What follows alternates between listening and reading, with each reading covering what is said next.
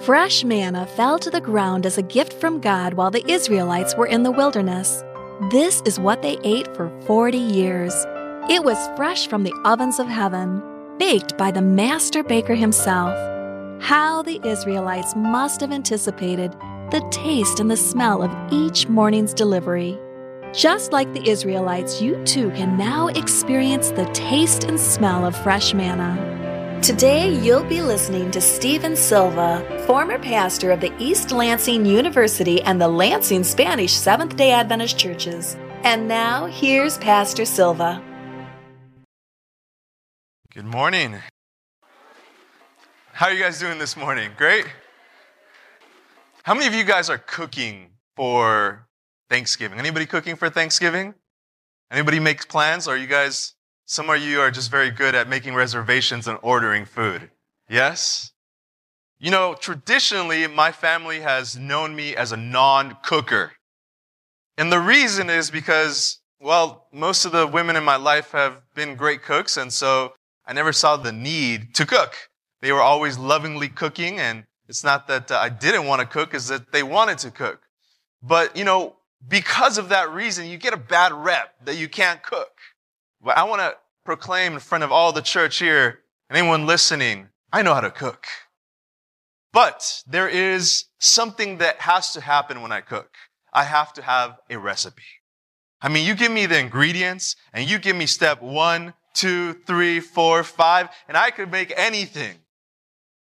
It's so easy when you have the steps. I remember the other day, my wife was working and I bought some cornbread mix and I decided to, you know, to make it. It's very easy. It's right there on the actual back of the box how to make it, right? You put in the mix, you maybe put an egg or two, you put some oil, you know, you put some milk, soy milk or whatever milk you use, you mix it up, you put something on the pan, you pour it in, and then you check it in. And when I told my mother I was making that, she started like really being worried about me. She's like, are you sure you know what you're doing?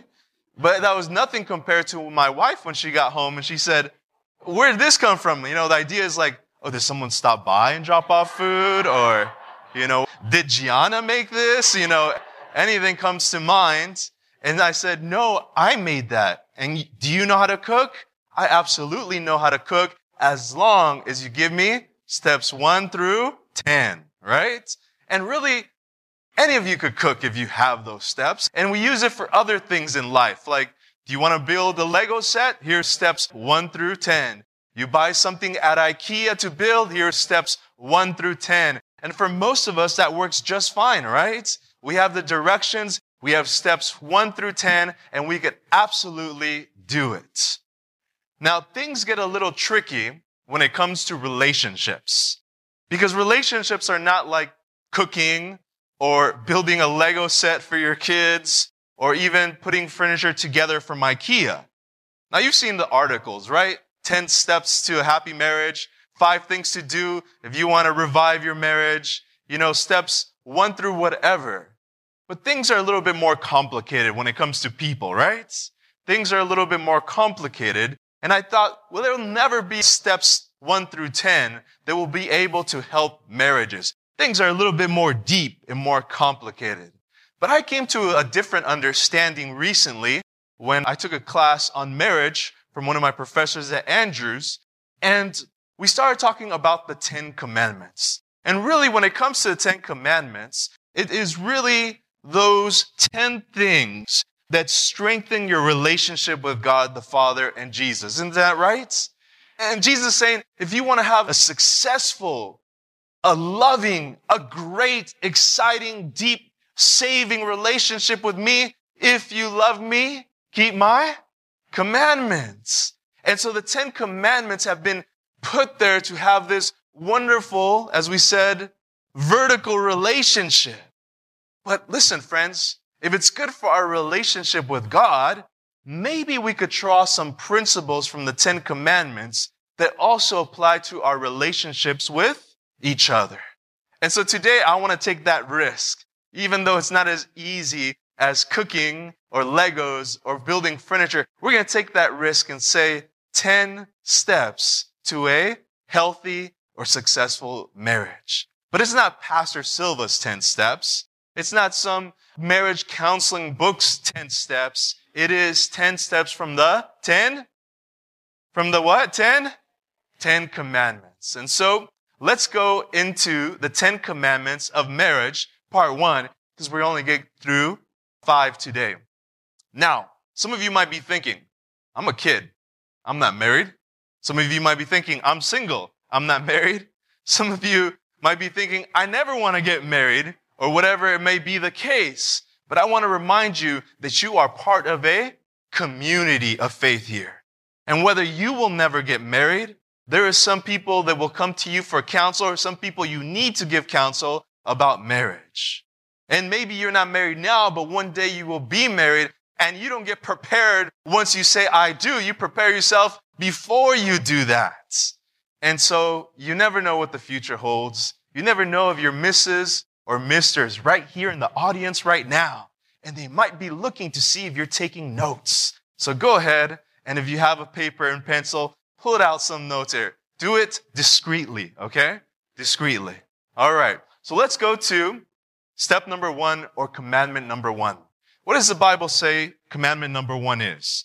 You shall have, you shall have no other gods before me. Exodus chapter 20 and verse 3. So how can we apply that to the marriage relationship? I'm going to have a person give us a quote here and I'm going to read out loud because it's a little small now that I look at it. It says, no other human relationship should preempt the marriage relationship. It must be primary, foundational, number one. The purity of this allegiance set each member free for loving, serving, caring, and respecting other healthy relationships, which provide both pattern and energy. So, let's give an idea of why some marriages are struggling. Let's put a case study let us imagine that there is a married couple, Mary and John, and they've been married for 18 years. But over the years, they have started to drift apart because they got their priorities all wrong. Their professions come first, their children come first, their friends, their hobbies, even their families of origin come first, and their marriage is on the rocks because it never has taken first priority. Like so many couples, they thought that their marriage could just be put on autopilot, right? Just smoothly run by itself. But now they find that after all these years, they share very few interests together and they have become almost strangers in their marriage because marriage has never been a priority. And so, even though they are still legally married, they have drifted apart. They no longer share dreams, desires, they never even share the practical little courtesies in life. So commandment number one is that your marriage relationship should be your number one human relationship. And that begins with departing from your other relationships as the most important relationships. That's why Genesis chapter 2 verse 24 tells us, then shall a man leave father and mother and cleave unto his wife, and the two shall be one flesh. As you've heard it said, you cannot cleave unless you, what? Leave. Now, back in the days when Genesis was written, the strongest relationship that you had back then would be the relationship to your mother and father, your previous relationship. But the principle could be applied to any other relationship other than your spouse. So it could be your boys, right? My boys are number one, right? We get, we watch football every Sunday, and I know I'm getting married with you, but you cannot interfere with my boys' time, right? That's when we hang out, right? Or it could be my coworkers, my job. That's number one in my life. My profession is everything to me. And yes, we're getting married, but that always comes first. No, no, no. According to the first step, the first commandment, marriage, your spouse always should come one in human relationships. Is that a biblical teaching? Yes or no? Because many times people think that it's okay to put other things before their spouse if they're good things. Like in my case, a pastor, right? I could say, I got a lot of good things to do. I don't have time to invest in my marriage. Maybe you have a lot of good things to do, outside of your marriage. But biblically, that's not how it should be done. In Deuteronomy chapter 24, verse 5, and this is kind of amazing, right? When you think about it. The command is this. When a man has taken a new what? A new wife, he shall not go out to war or be charged with any business. He shall be free at home one year and bring happiness to his, bring what to his wife? Bring happiness to his wife whom he has taken. Now, let me remind you what's going on in the nation of Israel. There are literally other countries trying to destroy the Israelite nation. They need every man to take up arms for the survival of their people. But even the survival of their people is not as important as the survival of the marriage. They said, don't even go out and defend your country. Stay home. Don't even worry about making money to buy that house, that car, go on vacations. Your number one thing is to make your wife and husband happy, spending time together, putting them number one. I'm not sure. Maybe we should put that in our church policy or something. We get a year off when we marry. That, that would be real nice, right? How many of you guys, after you got married, took at least, for those who are married, let's raise hands. Who's married? Keep your hands up if you're married. And put them down as I go up. How many of you took time right after you're married to spend one day together? If you spend at least one day together, keep your hand up. After you got married. If you spent a week together after you got married, keep your hand up. You know, just like you time. If you spend two weeks together after you're married, just, you know, one-on-one time. Ooh, the hands are going down. How about if you spend a month together? Just took a month break from life to spend together. Woo, let's give them a hand. Woo. They're getting close to what the Bible wanted for them. But the commandment is very simple, right? The commandment is that you shall have no other gods before me. And when we transfer that to our marriage relationships, is that no other relationship should come before your marriage relationship. Number one. Does it make sense? Amen? No other relationship should preempt the marriage relationship. It must be primary, number one, foundational. All right. Are you ready for the commitments? Because going to church is not just about learning, but it's about making a commitment. So if you're married and you believe this principle, just say it with me. We pledge by the grace of God to make our marriage top priority in our lives. Amen. Healthy marriages, healthy churches. Amen.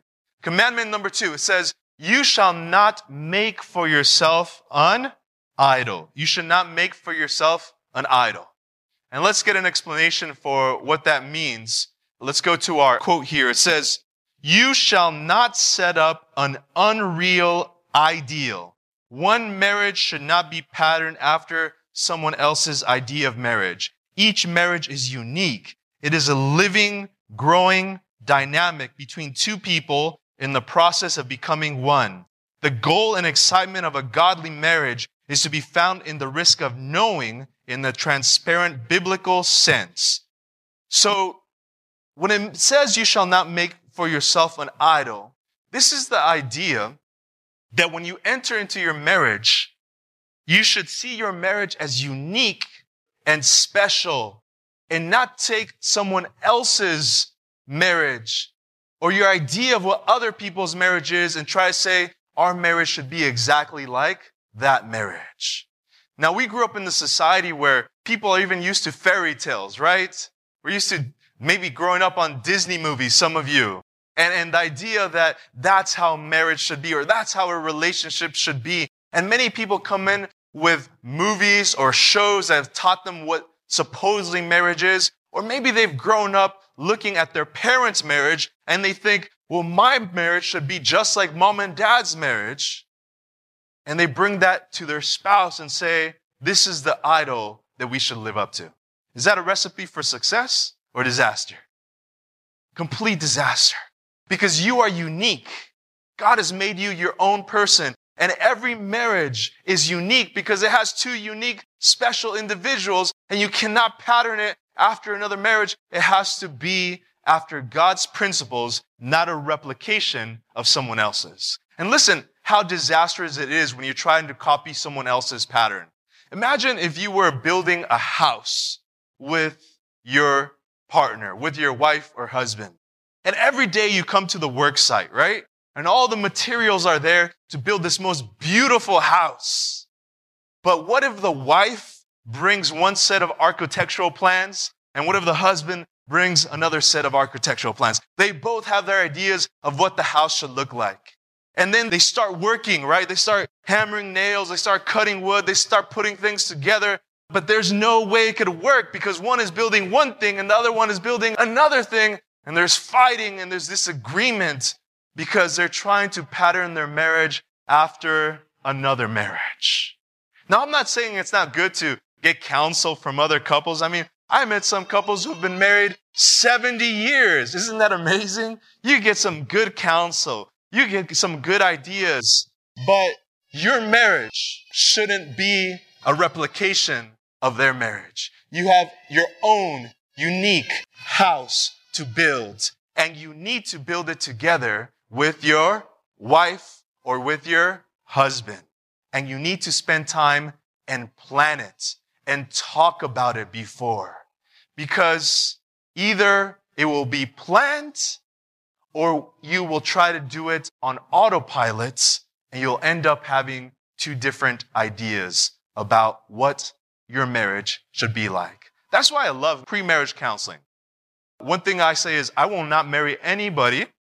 I will not officiate a marriage unless I've done pre-marriage counseling.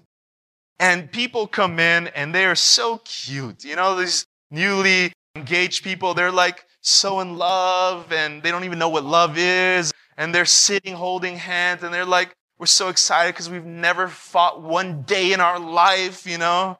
And you're just like, ooh, I'm worried about that, you know? And then you start asking the questions, right?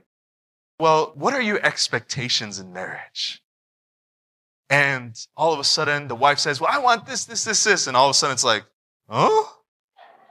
You never told me that. like, you never talked about that. And you, when you're building your own house, it should be your house and not make yourself an idol of other people's houses because it will not bring you happiness. But ultimately, we have to remember that our happiness will never be found in a person. And that's really the key of marriage. Before you even think of getting married, you have to realize that no husband, no wife, no partner will bring fulfillment. So if your idea of a marriage is he or she will make me happy, then you will always and forever be disappointed. Because the only one that could fulfill you, the only one that could bring true happiness to you is not the horizontal relationship, it's the vertical relationship. Augustine says, Thou hast made us for thyself, and our souls shall not find rest until they have found rest in you. And so let's not put up these naive, fantastical ideas of a marriage relationship and put the burden of true fulfillment and happiness on a person when it's really on God. Let us say, we pledge by the grace of God to recognize and cherish the uniqueness of our marriage. Amen? Amen. All right, let's go to commandment number three. You shall not misuse the name. Exodus chapter 20 and verse 7. It says there, one should not make a mockery of marriage by allowing such things as an independent spirit, tension, bickering, alienation, emptiness, perversion, or abuse attitudes and behaviors that mar this reflection of God's unity. It is meant to be a holy matrimony, a sacred covenant. We can take the name of marriage and say, I have been married. And that's a holy thing. And by the way we behave in marriage, we could, in a sense, misuse the name or mock the institution of marriage. And so we need to be careful that we are behaving in our marriage in a way that represents it as a holy matrimony. Case study. Tom and Laura have been married for 15 years. It's been 15 years of misery. They live like cats and dogs, bickering, quarreling, and fighting all the time. They create such a toxic environment that even their friends avoid them. That's always a bad sign, right? Isn't that a bad sign? Like when the marriage is so toxic, the people, they're like, you know what? Let's hang out with him by himself or her by themselves, but we don't want to hang out together because they're always fighting. And when people leave the house, it's like, you know what? I don't think I ever want to get married if that's what marriage is like. That's what it means by misusing the name or casting a bad name upon marriage. It says they luckily, fortunately, don't have any children to observe that, but no one observing this couple would ever want to be married. By their miserable example, they bring shame on this divine institution. Friends, let me just give you some, maybe five items that could crush a marriage. Are you ready? Criticism, number one. Criticism. No man wants to marry his mom. And husbands, she has one dad and you're not it.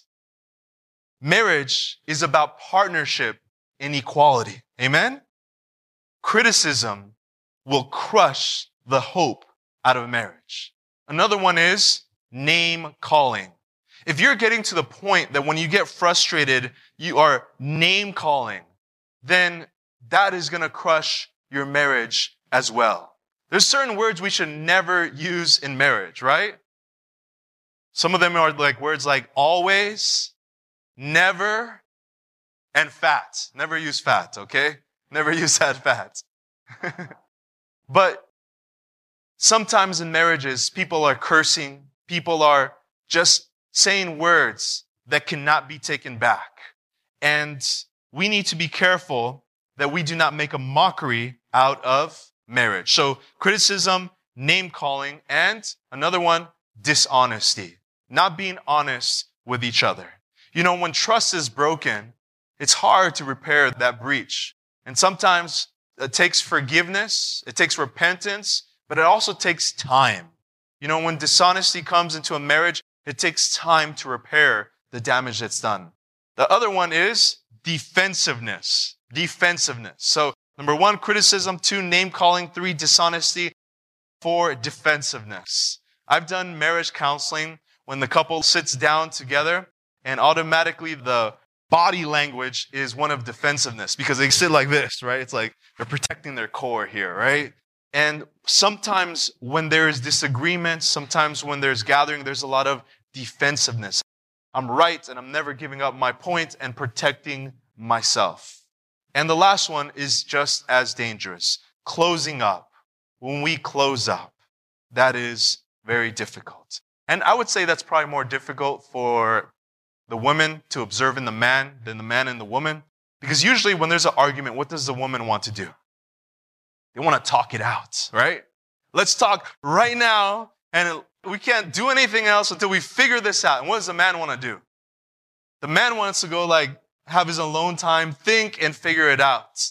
And I, I remember that my parents had to figure this out because they were in that place where my dad would just get in the car and, and drive away when there was an argument. And my mom would be like, no, we need to talk. We need to talk. And he would go and he would have his time and she would be all upset because they wouldn't talk it out.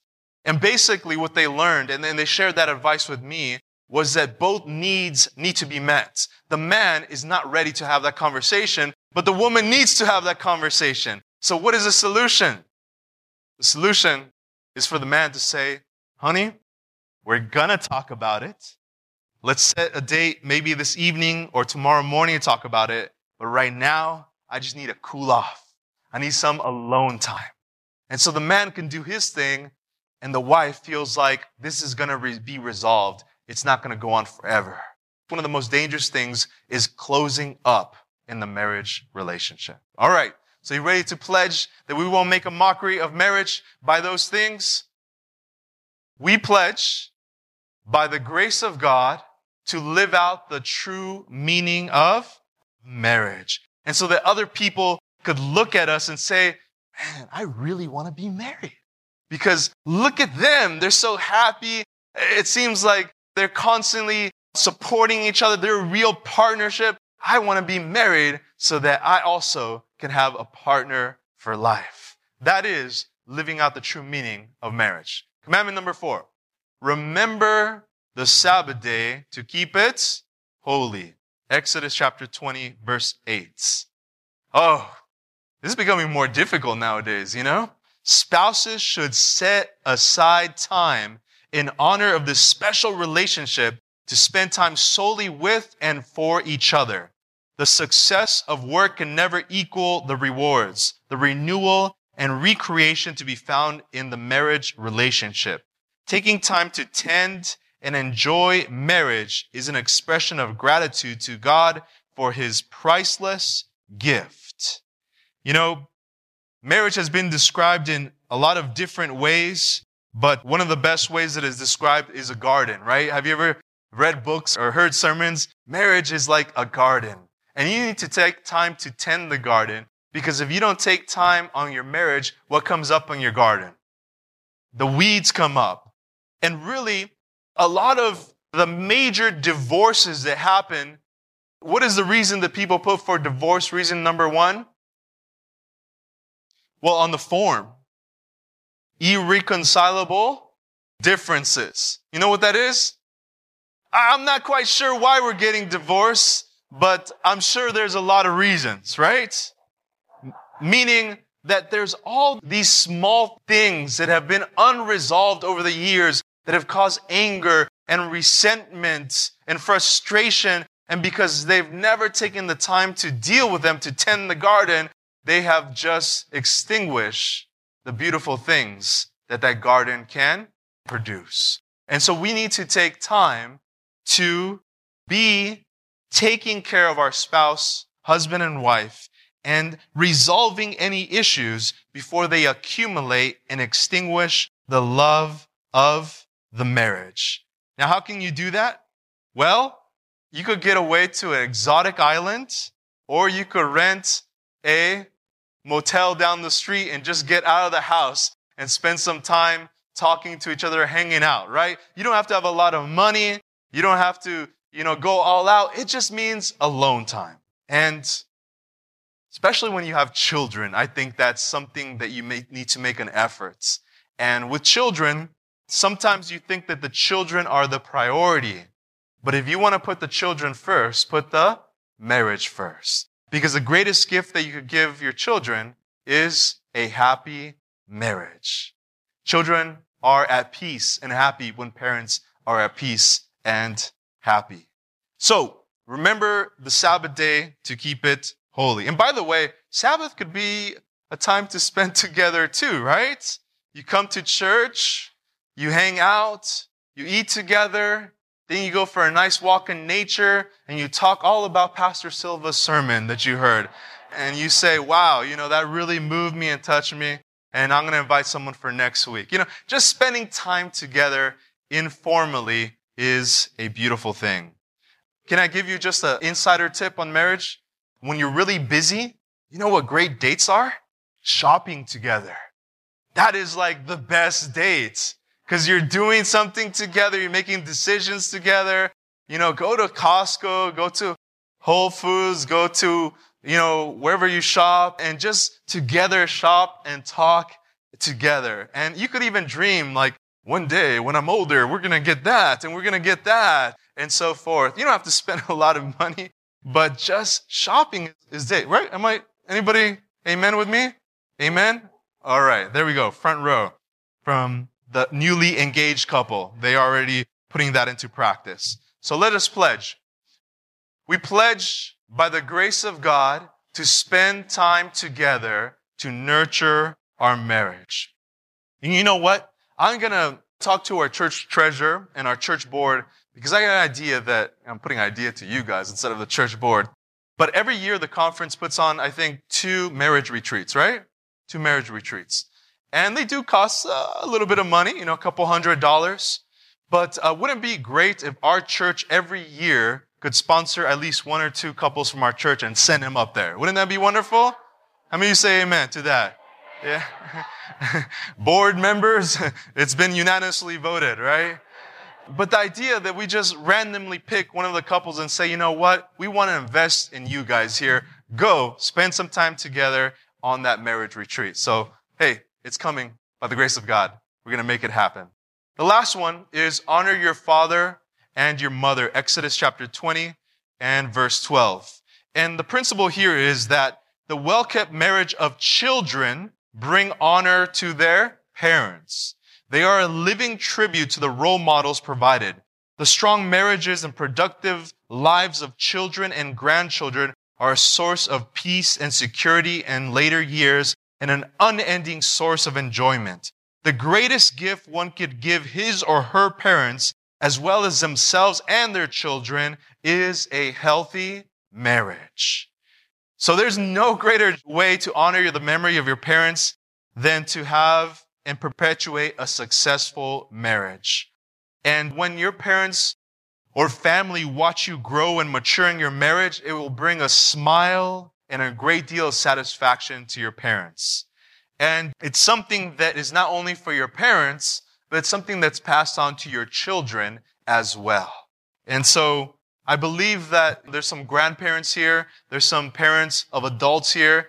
And I remember that my parents' greatest anxiety after I graduated with my nursing degree. You know, the first one is like, all right, he has to graduate with something to make a living. But once that was done, their greatest anxiety after that was, who is he going to marry? I mean, they stressed out just as much as me about that question.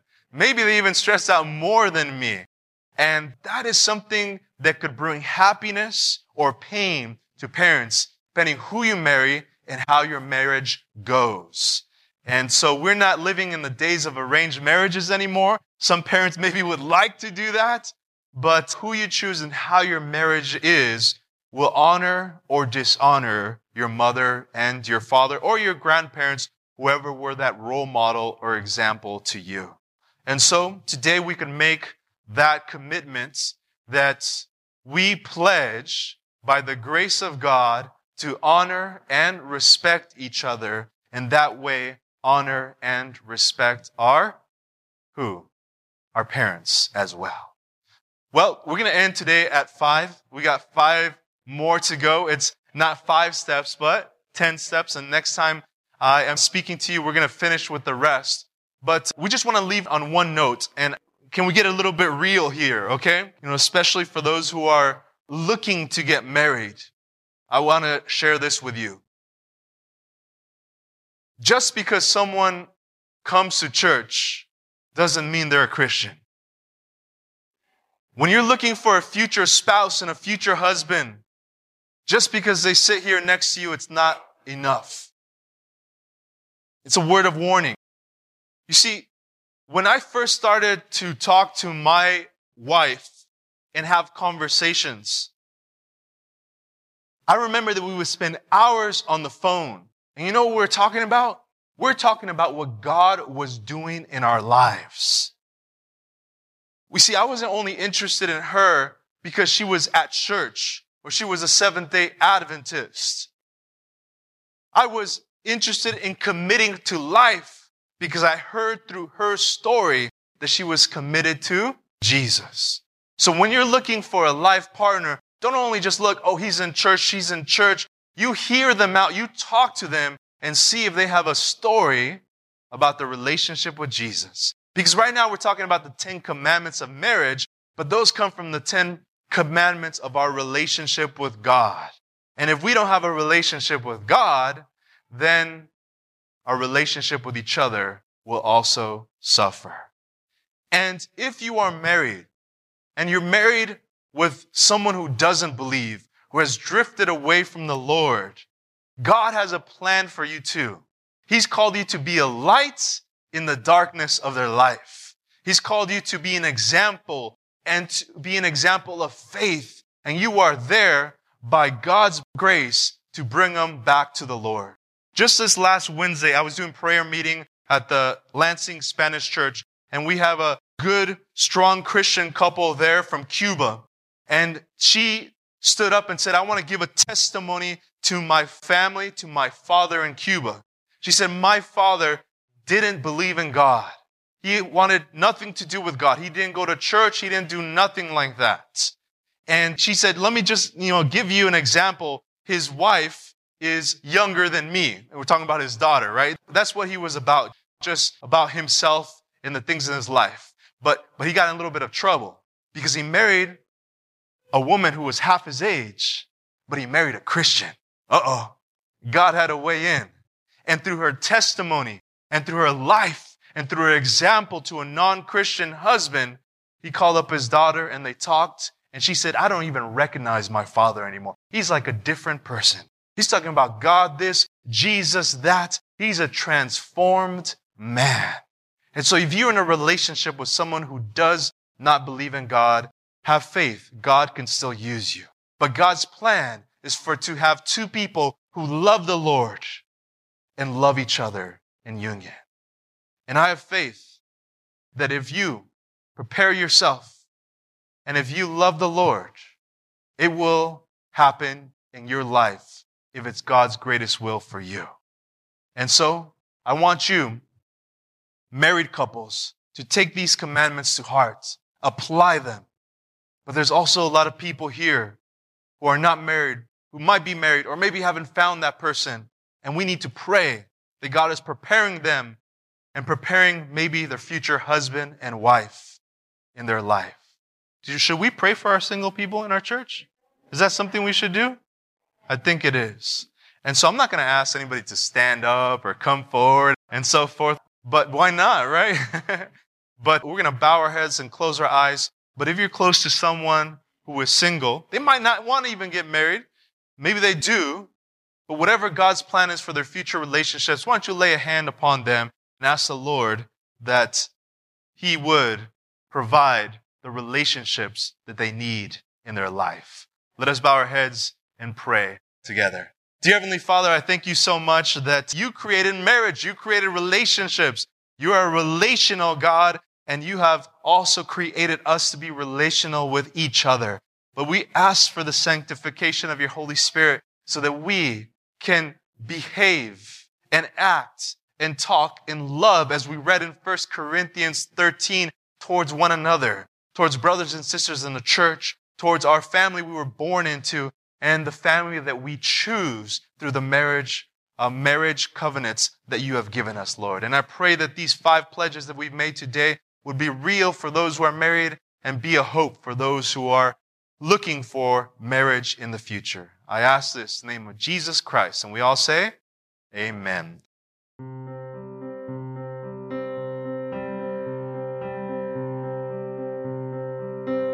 You have been listening to Steven Silva, former pastor of the East Lansing University and Spanish Seventh day Adventist churches, who has answered a call in California. If you enjoyed this sermon, why not this Sabbath visit a church near you listed on strongtowerradio.org? This has been a Strong Tower Radio production.